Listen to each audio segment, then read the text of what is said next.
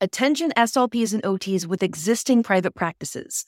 Are you ready to level up your private practice and your life and make this your breakthrough year? If so, join us for Make More in 2024, a free training offered on Thursday, March 21st at 8 p.m. Eastern to discover how to shift from clinician to CEO. During the training, we'll talk about the importance of maximizing your income, adding revenue streams, setting up systems, and more so that you can ultimately work smarter and build a successful, sustainable, and sellable business. To sign up, just visit growyourprivatepractice.com backslash training. Don't miss the chance to learn how to effectively navigate the growth phase of the private practice journey. See you on the training. Hello, and welcome to this special edition of the Private Practice Success Stories podcast. My name is Jena Castro Casbon, and I was so honored to be asked to participate by Vanita Litvak of Speechy Side Up, who put together this super innovative way for SLPs to get continuing education, a pod conference. I teach regular speech language pathologists how to build successful private practices. And my podcast, the Private Practice Success Stories podcast, is focused on interviewing private practitioners from all over who share inspiration and information with eager listeners to prove that there is no one way to have a private practice, only one that's perfect for you. After I play the podcast introduction, we're going to go straight into the presentation, and then at the end, I'm going to share the top five questions that I get about private practice every day. Well, it feels like every day. Either way, I guarantee that you will learn more about private practice in the next hour than you ever learned in graduate school. So let's get to it. My name is Jena Castro Casbon. I am part of a group of private practitioners who have taken client care into our own hands. We are skilled clinicians who pride ourselves on providing high quality care to our clients and their families. We are fighting against productivity requirements, administrative red tape, and unnecessary restrictions. We started our own private practices to take control of our professional and personal lives, of our schedules, of our incomes, of our future. We work hard for our clients, but on our terms. We believe in helping others, but also helping ourselves. We are not interested in competing with each other because we hope we'll all make it. We are successful private practitioners, and these are our stories. Today, I would like to welcome you to this free presentation. It's part of SLP Live, and it's called how to start a private practice full time or on the side of your regular job. I want to thank Vanita Litvak of Speechy Side Up for inviting me to participate in this amazing and innovative opportunity for SLPs to get free CEUs via podcast. I love it when SLPs look out for each other, and I love podcasts. Now, before we jump in, I have a few disclosures. First of all, I own and operate The Independent Clinician, which sells resources and coaching for SLPs who want to build successful private practices. Additionally, I mention my podcast, the Private Practice Success Stories podcast, and the SLP Private Practice Beginners Facebook group, both of which are completely free but do generate revenue for my business. Now I want to share with you the learning objectives. After this presentation, you'll be able to describe the five major steps involved in starting a private practice, discuss how to minimize the legal, financial, professional, and personal risks associated with starting a private practice, and discuss ethical considerations when starting a private practice. Now, I have a lot to cover, but before we do, I want to make sure that you're in the right place. This presentation is for you if you are curious about the ins and outs of starting a private practice either now or in the future, and also if you're frustrated in your current position and you want more control over your schedule, your income, and your life, and you're hoping that private practice is the answer. Is something drawing you to private practice? If so, what is it? I want you to identify that reason in your head now. Now, there are lots of reasons why SLPs pursue private practice, and I invite you to reflect on what those might be for you.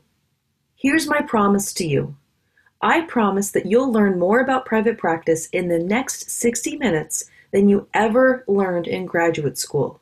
I also promise that I will give you as much value as humanly possible in this free 60 minute training. Also, nothing I teach is based on theory, it's based on the experiences of myself and the over 5,000 SLPs that I have helped start and grow successful private practices. There's a right way and a wrong way to do this, folks, and I want to make sure that you know that. If you get nothing else out of this presentation, I want you to know that starting a private practice is actually relatively easy, but there are specific steps that need to be followed and in a certain order. Got it? Okay. In return, I ask that you'll keep an open mind about the new information that you'll learn today. I also ask that if you realize that private practice is the opportunity that you're looking for, you'll take action and commit to starting even on the side to gain experience and confidence. Now, I want to share a few tips for listening to this training. First, try to be distraction free. If you have your phone out because you're listening on it, don't be looking at other apps or scrolling Facebook or Instagram. As an SLP, you work so hard for others that I want you to treat yourself to this time of shifting the attention to you so that you can help yourself. I also want you to pay attention because you do have to pass a quiz in order to get the CEU credits. You've reserved a spot on this training, and I want to make sure that you get the most out of it because this may very well be the most important presentation you've ever experienced. When I took the steps that I'm going to describe for you momentarily, it completely changed my life and it has the potential to change yours.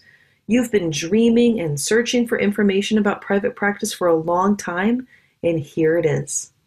To start, let's go back to graduate school. I went to Emerson College in Boston, which I absolutely love, and it's where I still teach an undergrad course and do some clinical supervision.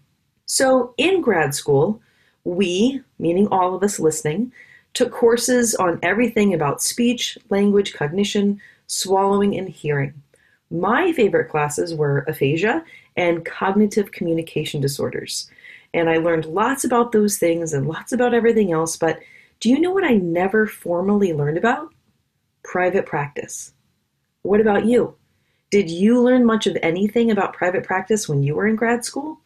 I've heard that Howard University has a course about private practice, but that's the only program I've heard of that addresses private practice directly.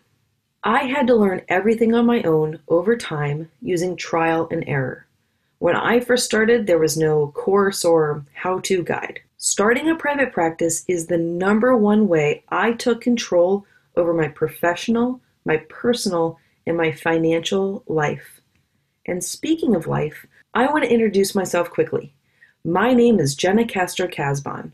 I'm a speech language pathologist, a mom, a wife, and when I'm not helping people start their private practices, I can be found at the playground running around with my two little boys, Hayes and Holden.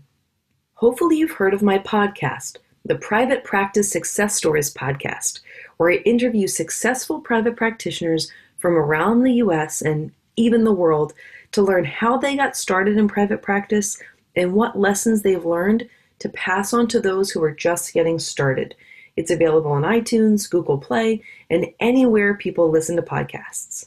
If you're a Facebook person, I hope that you're in my big Facebook group called the SLP Private Practice Beginners Facebook group. If you're not in it, request to join. It's a wealth of information and support. I've also been able to help people on a deeper level by being invited to speak at conferences like ASHA Connect or events such as SLP Live or the SLP Summit and also in my more intensive paid programs, the Start Your Private Practice System and the Grow Your Private Practice Coaching Program, which is my advanced program for private practitioners with existing practices who are looking to grow them. I always had an idea that I would end up in private practice. What about you? Is private practice something that you've been thinking about for a while, or is this something that you've never thought about, but here you are? You know, I think it was my dad who planted the seed when I was applying for grad school that maybe someday I would have a private practice. He was a businessman and he really wanted me to go into business. But I was like, Dad, no, you know, I'm a helping people person. I'm not a business person. Business is boring and I'm not really about the money. I just want to help people. Then, sometime during grad school, we had a guest speaker come talk about her private practice. She just looked so confident and knowledgeable, and I wanted to be just like her. But then she left, and grad school went on, and I fell in love with working with adult neurogenics, and I graduated and I got my first job. I was incredibly lucky to land my dream job as a clinical fellow. I was fresh out of grad school and I wanted to be the best SLP that I could be. I wanted to help my clients, not just a little, but to really, really help them and help their families too. So I'm going along and I'm about a year or two into the field, and I started to come up against some things that started to bother me. I started to feel like I wasn't able to be as effective at my job as I wanted to be. Things like productivity requirements and meetings and endless paperwork and not having control over how many visits people got really started to weigh on me. And before long, instead of feeling like I was going to change the world with my super SLP skills, I began to feel ineffective and stuck. Does this sound familiar to anyone? Is anyone else who is listening to this feeling stuck at your job? If you've been struggling with job satisfaction and burnout and feeling stuck, it's because you're right. You have very little control. You often can't do your best work as an SLP because of external limitations. It's really, really hard when another year rolls around and you don't get a raise again. If you're struggling, guys, that's why. This is the exact position I was in before something really crazy happened. One day, a chance discussion over lunch changed the course of my entire life. I was sitting down to lunch with two of my coworkers. You know those rare lunches where you actually get to sit and talk to your coworkers about stuff other than work? Anyway, it came out that those two people had their own small private practices on the side.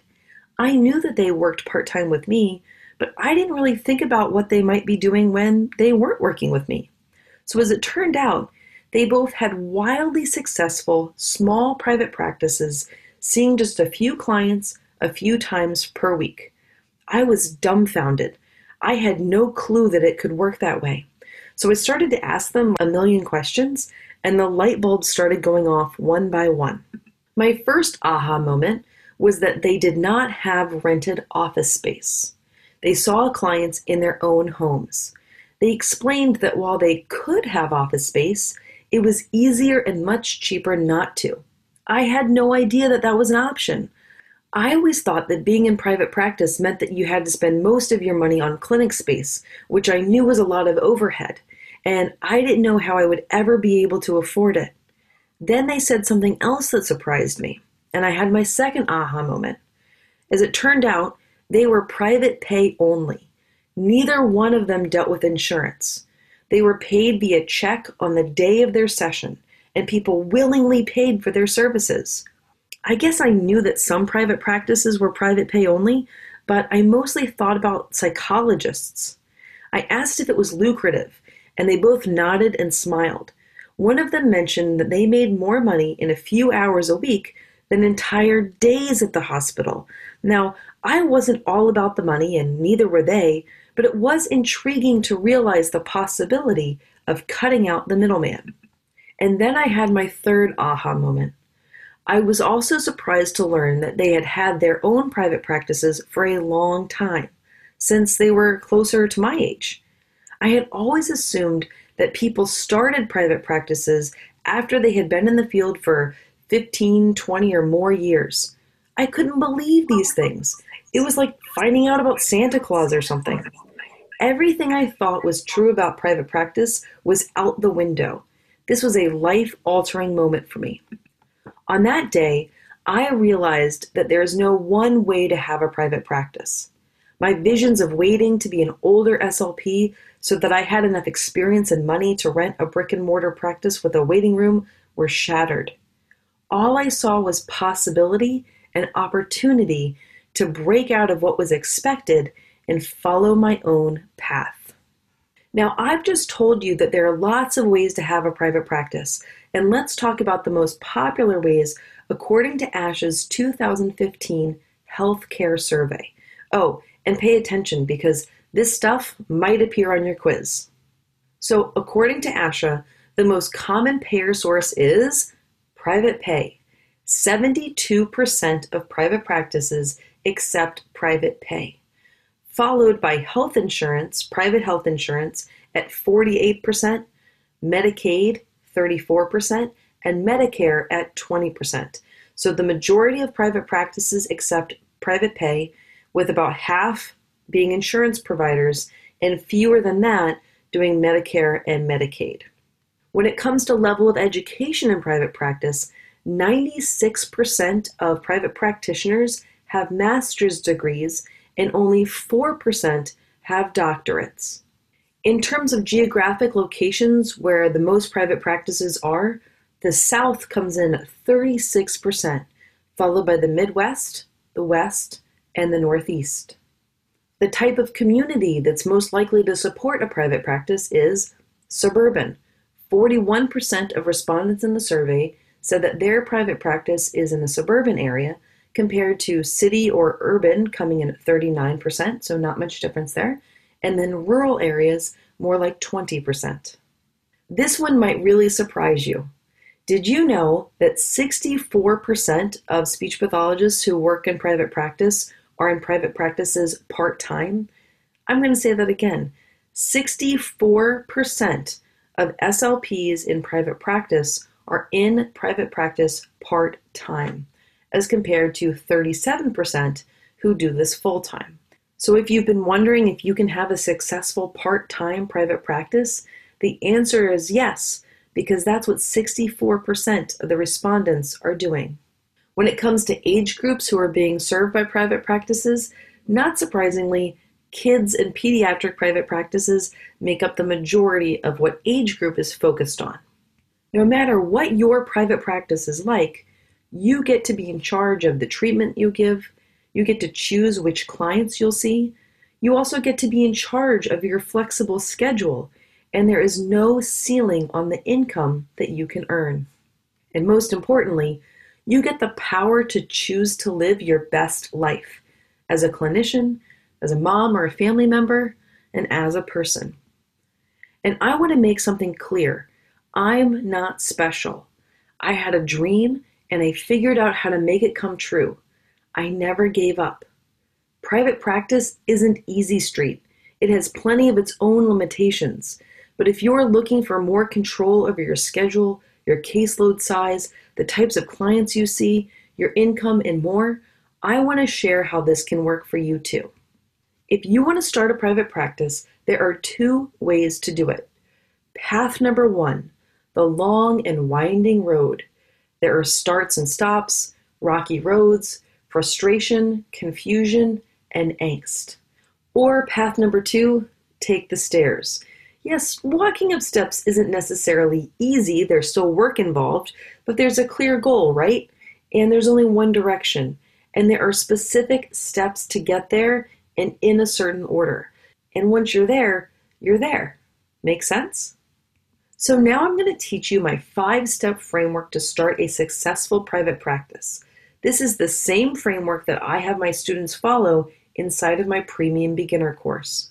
So there are five steps in the framework. They all start with the letter P, you know, because alliteration. So the private practice success path is these steps. Ready? One, picture your perfect private practice. Two, protect your practice. Three, promote your practice. Four, get paid in private practice. And five, prosper in private practice. Let's go through each of those steps. So, step number one picture your private practice. We've talked about this several times, but in private practice, you are the boss and you get to make the rules and choose what your private practice looks like. Here are some decisions that you get to make as the business owner what hours you work, which diagnoses you treat, where you see clients, how much you charge, which services you offer, whether and who you hire, and which niche you serve. There is no such thing as a perfect private practice, only one that's perfect for you. It's hard to design a regular job around your life. In private practice, you have the power to design something that is perfect for you, your family, and your community. Okay, so now that you know what your initial private practice will look like, it's time to get those infamous ducks in a row and protect your private practice with a solid foundation. This is step number two. Getting the necessary protections to minimize your financial, legal, and personal risk isn't as hard and doesn't cost as much as you might think. Fear of startup costs is something that stops a lot of people. So let's talk about what those essential protections are and how much they cost on average. Before you start with any private client, you need professional liability insurance. It's the very first thing you need to protect yourself and your clinical license. It only costs about $100 a year, so that will be your first tax deductible cost. Count on that. Then, depending on your city or town, you will likely need a business license. This is a very quick, easy, and cheap process, and it's a simple application that usually costs about $25. Then you need to figure out how you'll document your services. Rather than sign up for a computer based software documentation system from the beginning, you will do that eventually, but you can get started with a paper based documentation system and a locked filing cabinet from Target. That will set you back about 25 bucks. So if you're keeping track, your initial investment to start a private practice with the knowledge that you already have is $150. $150. Do you realize how insane that is? You're likely going to charge about $100 an hour when you get started. You will make back that money almost instantly. This is significantly cheaper than virtually any other business that you could possibly start. You can spend more money on this. You can rent clinic space. You can buy tons of formal assessments for about $500 or more a pop. You can go on a treatment materials spending spree. You can buy those things, but you don't need them to get started. Protection is your number one most important expense when you're first getting started. In my course, I literally give people a list of these steps and tell them everything they need to do in order. This is the part where most people get stuck. I don't want you or anyone else getting stuck here because I'm telling you, Getting your ducks in a row is easier than you think, especially when you let me be your mama duck. Is this making sense to you? Is this starting to feel less intimidating? So you can literally start a private practice for about $150 and be profitable after a few sessions, depending on how much you charge. I teach people how to start as debt free private practices as possible because I don't want anyone stacking business loans on top of student loans. Once you have your ducks in a row, you're able to start seeing clients and promoting your private practice. This is step number three. This is the step when you get your first client and clients, but to do that, you have to start getting the word out. Remember that quote from the movie Field of Dreams if you build it, they will come? Well, it doesn't really work like that in real life or in private practice either. If you build a private practice, you have to tell people about it and use simple but effective marketing strategies to fill your caseload to your desired level. When people get nervous about whether or not they'll be good at marketing, I remind them that marketing is communication. I'm going to say that again because it's really important.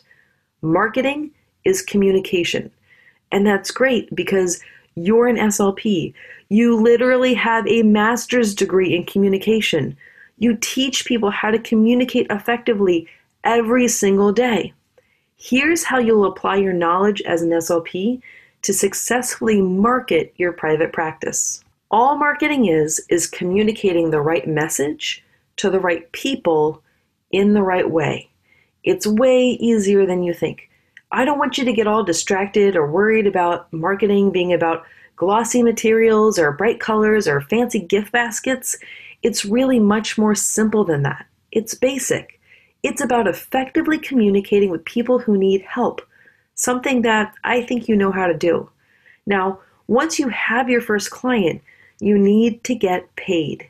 Step number four is where we talk about making sure that you get paid for your services. Now, lots of clinicians have conflicting feelings about money when it comes to private practice. People tend to be nervous about charging for their services. They say things like, I love this so much, I would do it for free.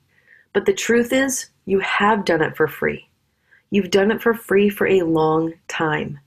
Anytime you've worked on the weekend or stayed late or bought materials to use for your clients that you weren't reimbursed for, you have worked for free. If you want to continue to be underpaid and underappreciated for what you do, private practice isn't right for you. Private practices are businesses. Businesses are designed to make money. You can be a helping people person and a business person at the same time. It's not either or. And if you know this information in your head, but you have a hard time accepting it in your heart, keep listening because I want to change some of your old money mindsets. There are three main ways that private practitioners are paid. Firstly, private pay. Secondly, insurance, including Medicare and Medicaid, and also school contracts. I always, always, always recommend that people get started with private pay, even if you're worried about sustaining that model long term. Quite simply, it's clean and easy. You exchange your time for someone else's money, paid by cash, check or credit card, or even FSA card. If you do decide to go the insurance route, you will have to become a provider. This involves filling out an application, waiting to be approved, learning what they will and won't cover, and figuring out how to use their billing system. The learning curve on this is steep, which is why I don't recommend it for beginners. Yes, I do teach people how to deal with insurance, Medicare, and Medicaid, and how to get school contracts, but these are more advanced topics. In the beginning, you need to focus on getting your first clients, not the rest of your clients. No matter what, you have amazing skills to offer. There are people in your community who are willing to pay for your expertise. The easiest way to calculate how much you can earn in private practice is to figure out how many sessions per week you want to do, then multiply that times your hourly rate, and then multiply that by how many weeks you want to work. That will give you your estimated annual salary. So let's just say that you wanted to start on a really small scale and you treated one client once a week over the course of a year and you charge $100 per session. Pre tax, that would add up to $5,200. For how many of you listening would an extra $5,200 be more than your annual raise? Or more than you need for your kids' camp or a nice vacation. Okay, let's do a little bit more math. Let's say that you see that client twice a week or two different clients, so two sessions per week. Now you're at $10,400 and you still haven't quit your job. You followed what I teach and you haven't incurred a lot of expenses. You're doing just what you normally do during every session that you have all day long, only this time you're doing it around your schedule and planning to do as many of these private pay therapy sessions as you can manage. How cool would that be? Now, let's up the ante quite a bit. Let's say that you could do 16 sessions per week. That's four clients per day over four days, or two long days of seeing clients. And now, because you have more experience, you're now charging $125 an hour. In this scenario, you're able to net over $100,000 working part time hours. Isn't that unbelievable? Now let's really max it out. Let's say that you could do 30 sessions per week and you're charging $150 per hour, again, because you're an expert level clinician and you happen to live in a high priced area like New York or San Francisco. Okay? Mathematically, that would equate to $234,000 per year. Isn't that insane? And you wouldn't have to do all of those hours yourself either, right? You could hire independent contractors and employees to maximize that time. And of course, you're now probably thinking, well, I have to pay them. And yes, you do. So that number does go down. But I hope that you're starting to see how the math behind how many sessions you can do works. So let me have you go back and do this math for yourself again. Figure out how many sessions per week you can do multiply that by your hourly rate, and multiply that by how many weeks you want to work in a year. That will give you an estimate of what your annual salary could be for private practice pre tax. In private practice, there is no ceiling on your income. You are only limited by time and creativity. If you want to raise, pick up another client or raise your rates. Think about your regular job for a second. What is the top salary range for your position? Maybe it's not all that higher than where you are now. In private practice, you can break the ceiling. Okay, let's talk about the last step. Step number five the prosper in private practice step. Now, this step goes on for a really long time. In this phase, you continue to grow to the level of success that you desire. The sky is the limit here. Now, quick business lesson there are five ways to grow a business, including a private practice. And this is the kind of thing we talk about in the prosper phase. One, you can see more clients. Two, you can charge a higher rate. Three, you can minimize overhead, therefore saving money. Four, you can create consistent systems. And five, you can free up your time for income producing activities by hiring people like assistants to take care of the non skilled work. That is how people prosper in private practice. I also want to share three major and common mistakes to avoid when starting a private practice. Mistake number one believing that you have to wait until you're ready to start a private practice. Who loves to get their ducks in a row? SLPs love to get their ducks in a row people think that they need to do a lot of things before they get started in private practice. You do want to do these things early on, but you don't have to have done all of these things before you got started. Here's the list forming an LLC, getting an electronic documentation system, renting clinic space, having a website, picking the perfect name, becoming an insurance provider, and more. Again, these are all things that you're going to want to do but don't let them stop you from starting. Your speed doesn't matter. Forward is forward. Waiting for the right time for everything to be perfect or to have all of your ducks in a row will actually have you moving in the reverse direction and you'll never open due to being stuck in analysis paralysis.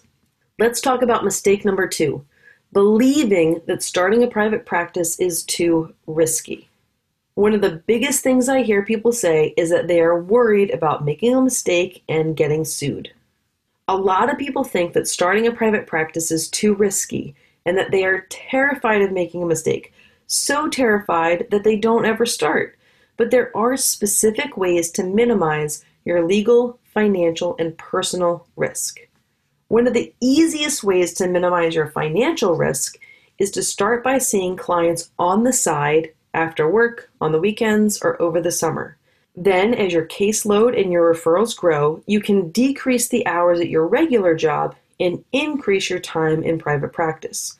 In fact, one of my students said, I think I just assumed that if I decided to go into private practice, that I had to quit my job and go for it full time. It's less scary to know that that's not the only option. According to the ASHA 2015 Healthcare Survey, 64% of private practitioners work in private practice part time. So if you decide to go the part time route, even to start, you'll be in good company. The biggest risk in this whole thing is not being able to get out of your own way and just start, knowing that you're going to make some mistakes, but you'll learn from them, trusting that you'll have enough of the right kinds of clients, knowing that you're documenting and billing properly knowing that you have the safeguards in place to protect yourself and your practice. You all are smart. You know this stuff. You just need to see that every day that you're not treating clients, people are missing out. They're missing out on much needed, high quality therapy.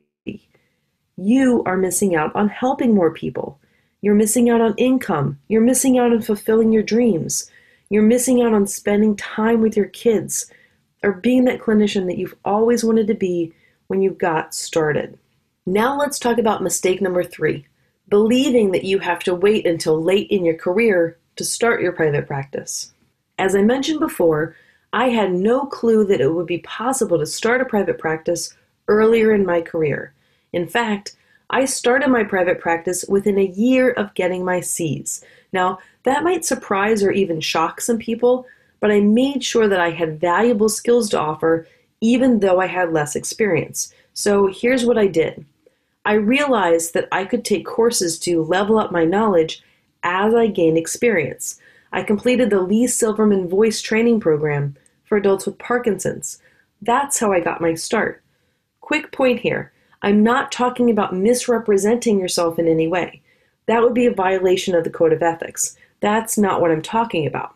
What I'm talking about is getting advanced certifications or participating in advanced training programs that you can use that information to not only level up your knowledge, but to build your private practice. Do you see how having the knowledge and skills from those kind of programs can help build your practice? Is this making sense? This may sound counterintuitive, but I recommend that you become an expert because of your private practice. Don't wait to become an expert before starting your practice. If you do it that way, you'll never feel expert enough and you'll never start. You don't have to have 20 plus years of experience to bring something to the table. Okay, and quickly, I have one bonus mistake that I really wanted to include. Some people believe that you have to have a business background to be successful in private practice. So I asked people in the SLP Private Practice Beginners Facebook group, Did you have any business experience? By a landslide, most people said no, that they had started their private practice without any sort of a business degree. Here's one of my favorite quotes If you don't build your dream, then someone will hire you to build theirs. It's much easier to be an employee and follow someone else's rules, but for many of us, their rules are limiting, and we are committed to building our own dreams. And now I want to talk to you about three ethical considerations that I want you to be aware of if you're just getting started. First ethical issue I want to talk to you about has to do with non compete clauses, which are legally binding documents that employers often have you sign to make sure that you will not compete directly with them financially. Now, many settings have their employees sign these non compete clauses, and if you signed one, you need to look at how it's written. Many have language that restricts you from seeing your own private clients, especially within a certain geographic distance, and maybe also for a certain length of time after you end your employment with them. You may be able to see clients who are not in the primary location. Another example is that if you work with children in one location, you may be able to work with a different population, say accent modification, in your own practice, as that's a different population. If you didn't sign a non compete clause, you still can't take clients from your employer. That's one of the things I'm going to talk about next. I always recommend being upfront with your employer and letting them know what you're planning to do. Be careful about burning bridges and making people mad. I am a believer in karma, and we just want to keep things on the up and up. Honesty is the best policy. I also want to mention that I think a lot of SLPs think that the best way to learn the ropes of private practice is to work for someone else's private practice. But this approach often leads to hurt feelings and business owners feeling used when you leave. If you want to start a private practice, don't go work for one first, start your own. The next ethical issue I want to talk about is different but related to the first one and it's about not obtaining clients from your primary place of employment. ASHA has a wonderful resource on this on the website, but in short, it's a conflict of interest when financial issues might influence personal judgment, such as seeing clients from your primary place of employment. Now, if you're going to be working with clients, clients are allowed to decide where and with whom they receive services. They need to be fully aware of the differences between seeing a clinician at the primary place of employment or in private practice. You need to disclose this to your supervisor and administrators and get their permission to move forward. Many settings, including school districts, usually have rules against this, but you are able to see clients from neighboring school districts. The big takeaway is if you find yourself involved in a conflict of interest, walk away. If you want to see private clients, find out what the rules are and then follow them. It's a small SLP world out there. Don't burn bridges. The third ethical consideration I want you to be careful of is to not represent yourself or your services. When people hire private practitioners, they are assuming that the person is qualified or highly qualified to treat their diagnosis or disorder. So be careful calling yourself an expert if you're not one yet. Now, you can always take CEU courses such as these to make up for this in some capacity. And also, I want you to remember that CEUs that you pay for are tax deductible for business owners as continuing education expenses. Additionally, getting extra certifications is a great way to become in demand in your area. There are quite a few people in my paid program for beginners who, although they're new to the field, they have quite a bit to offer. Related to this, I recommend that you become an expert because of your private practice versus waiting to become an expert and then start. The big takeaway here is don't portray yourself as an expert if you're not or not yet. Who feels better about this now? Is it helpful to know more about the process of starting a private practice and some pitfalls to avoid? Do you think if you were able to start small and spent money on protecting your practice and not yet on big things like office space, and if you were able to get your first clients relatively easy and in a not overwhelming way, and instead of letting your fears stop you from ever starting, do you think you could be successful? I hope you feel better about this and see how this can work for you, just like it's worked for me, for my students, all of which who are regular clinicians who were scared too.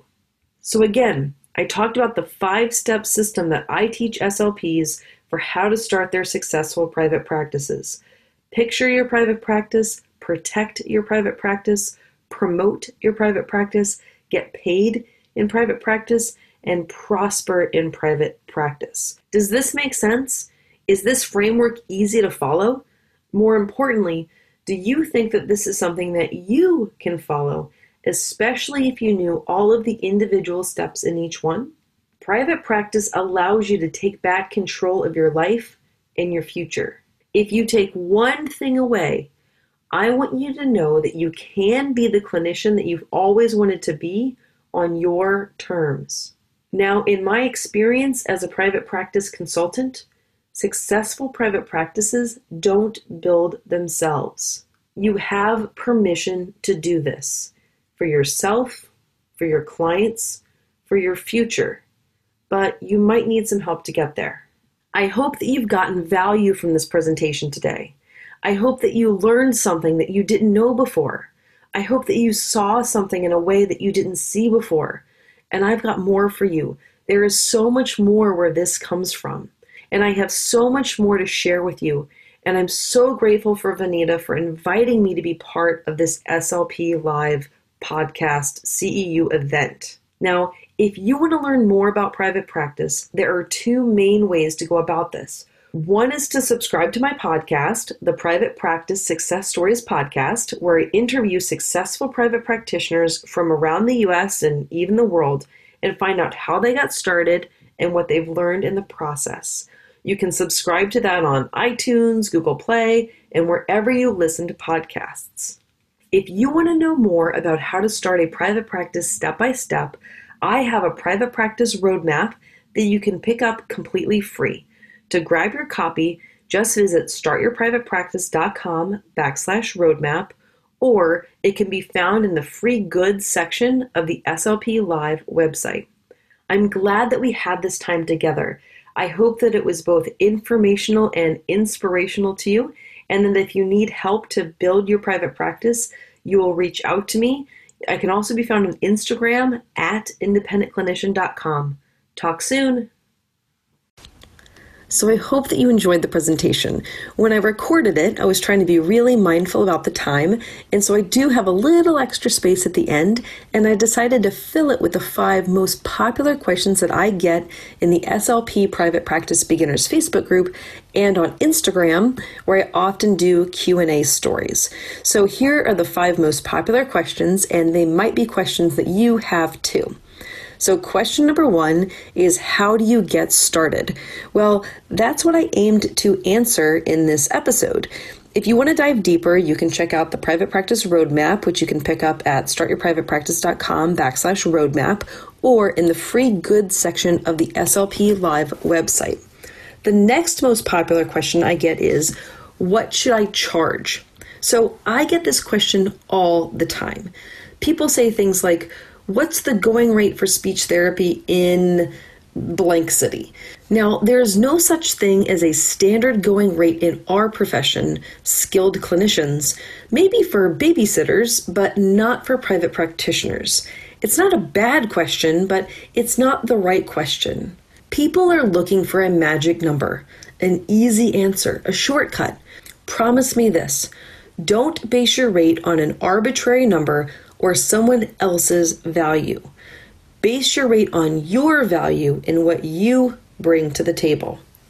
Every speech therapy private practice owner needs to make an important decision how much to charge for private speech therapy services.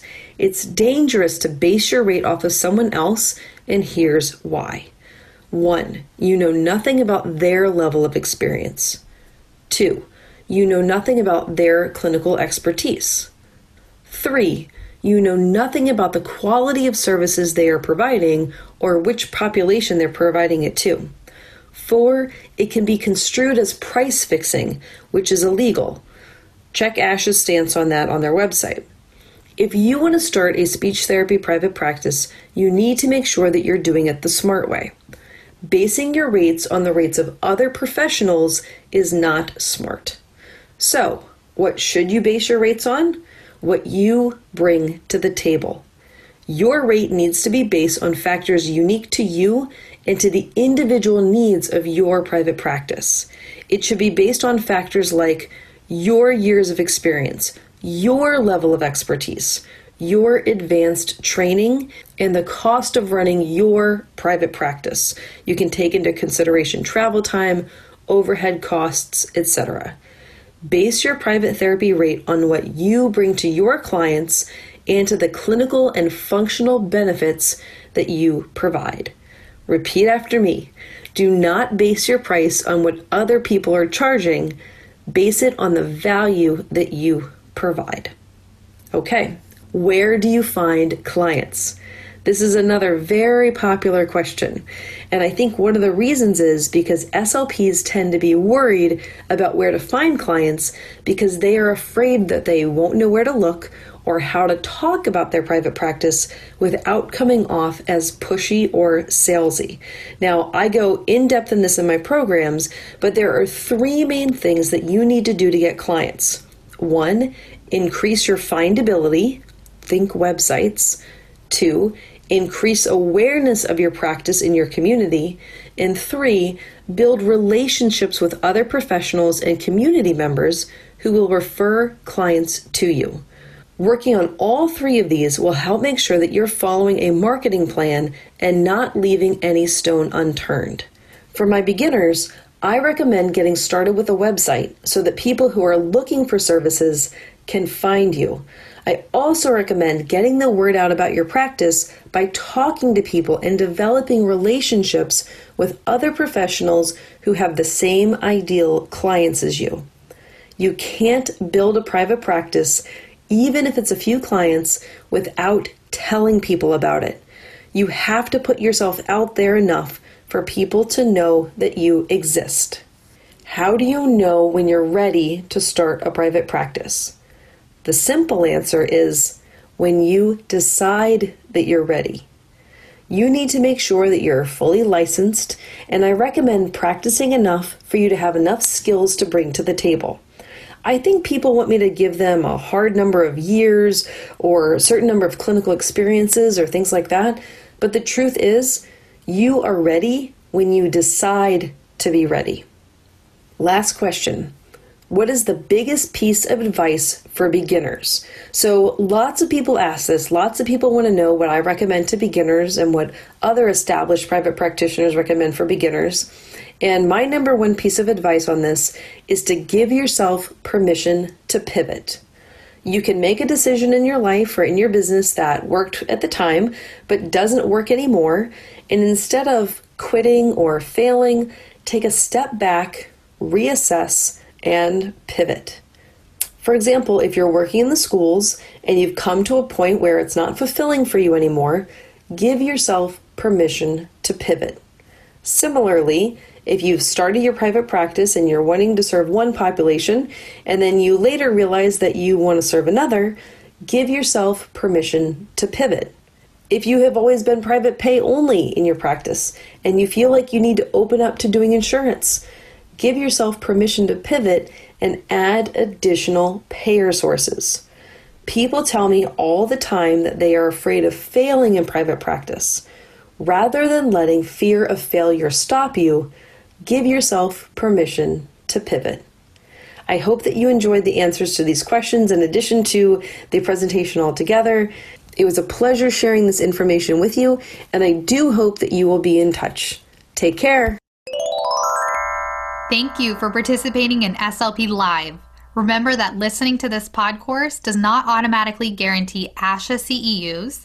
If you want to earn up to 0.8 ASHA CEUs for this conference, there is just a small $25 administration fee to process and submit your paperwork. You can pay this administration fee and find more details at slp live.com. Once your purchase is made, an email will be sent to you containing the course evaluation, feedback survey, and CE paperwork. Please submit these materials by November 9th, 2019 at 8 p.m. Eastern Standard Time.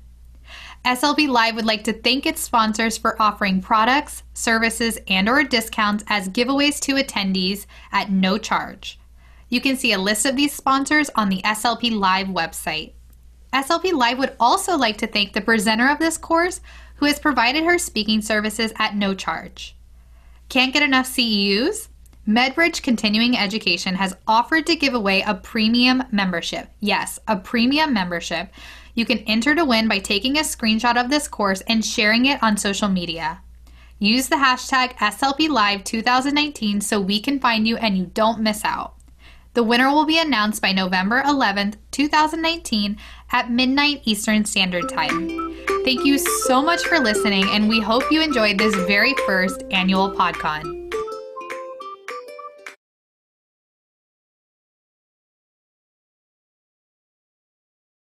Hi, Jena. Hello. How's it going? I forgot I had that extra Q and A section at the end.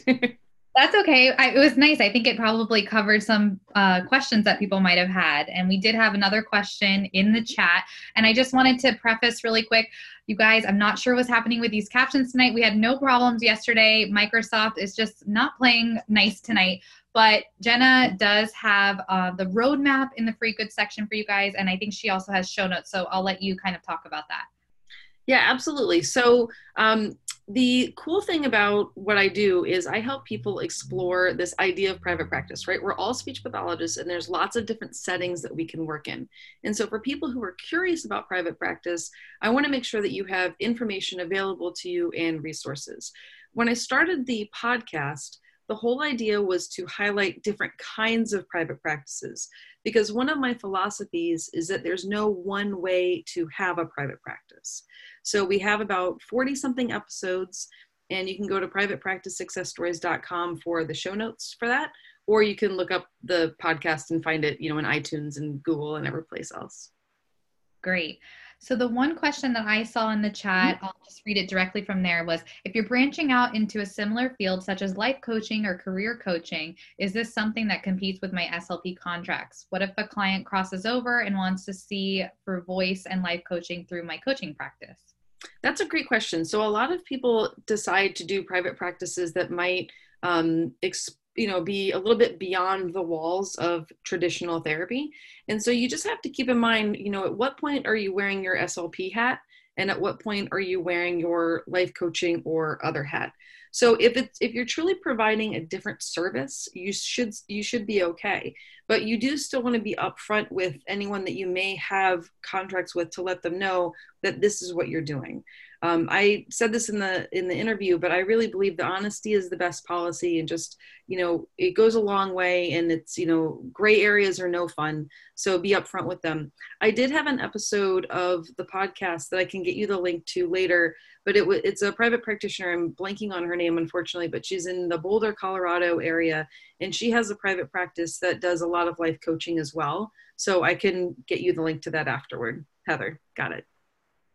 That's great. I love how like this field has become like so well rounded. I almost feel like you're a coach, you know, and you also mm-hmm. have your private practice. Uh, there was one quote that I really wanted to point out because I didn't see any other questions. I love what you I liked so many points that you made, but the one that you said that, you know, if you don't start your private practice, you're like helping someone else's dream, like helping someone else build their dream. That was so good. yeah. I think we all have to decide, you know, what do we what do we want, right? What do you want in life. And um, another quote that I like that I didn't have in here is that, you know, opportunities don't go to, don't like just die, they go to someone else, right? So if you're thinking about private practice, if you have an opportunity that comes your way and you say no to it, either that opportunity will go to another private practitioner or perhaps worse, that client might go without services altogether right? So you know when these opportunities come up sometimes people get really excited and then then they get excited first and then they get nervous second. Um, but you just kind of want to think about how do you want to spend your life in your career? And we obviously got into this field because we are helping people people right? And so we want to make sure that we are able to provide as much help as possible without losing sight of ourselves and our own needs and the needs of our families etc Great points. There was another question that just came through. It says, Do you have any thoughts on buying a private practice from a retiring SLP?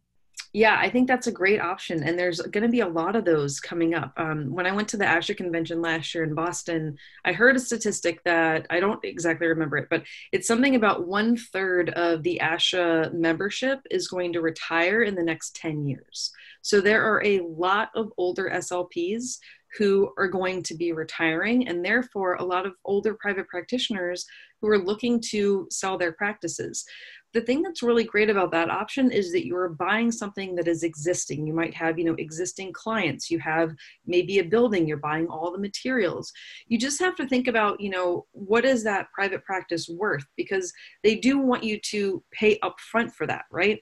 As opposed to the way that i usually teach people to get started which is small and slow and gradual if you are really buying an existing business that's usually going to require like a larger loan and that kind of thing. So if you're going to go that route, I recommend like working with true business counselors that can help you think about that in your area and know really how much um, that practice might be worth. But I see more and more every day people who are getting these opportunities to buy practices. And I think one of the things that's nice about it is a lot of time the older SLPs just don't want to like like let it go all together they want to mentor people right? So they sometimes find people young slps that they really like and think have good potential because they want to leave their private practice in good hands. So i think it's a really nice option um, but there are lots of considerations as well. Great all right. Well, I don't see any other questions, and we are about at the end. So, if you guys uh, have any direct questions related to CEUs, or you want to reach out to Jena, you can reach out to her directly on social media, or if you send an email to info at slp-live.com, I'll make sure to forward it to her or answer any questions you guys have regarding CEUs.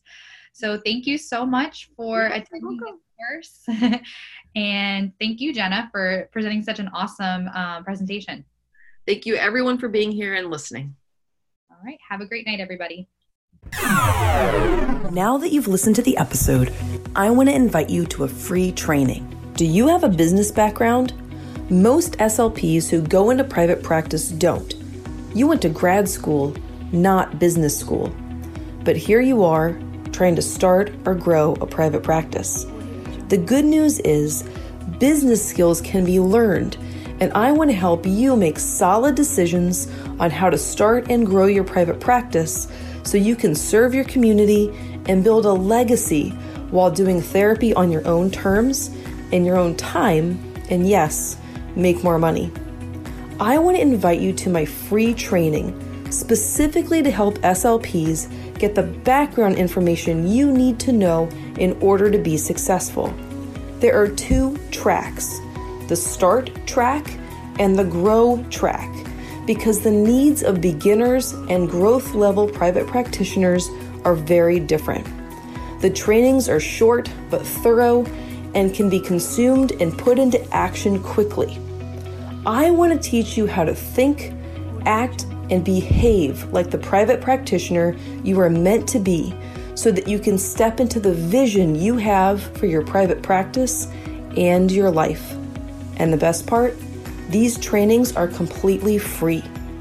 To register right now, simply visit independentclinician.com, click Start or Grow, and we can get started right now. Well, this episode might be over, but we don't have to say goodbye. Head on over to independentclinician.com for resources that will help you at each stage of your private practice journey. If you're on Instagram, let's connect. Follow me and send me a DM. I'm at Independent Clinician. And if you're on Facebook, make sure that you join the SLP and OT Private Practice Beginners Facebook group. All right, off to help more regular SLPs and OTs become successful private practitioners. Let me know if I can help you too.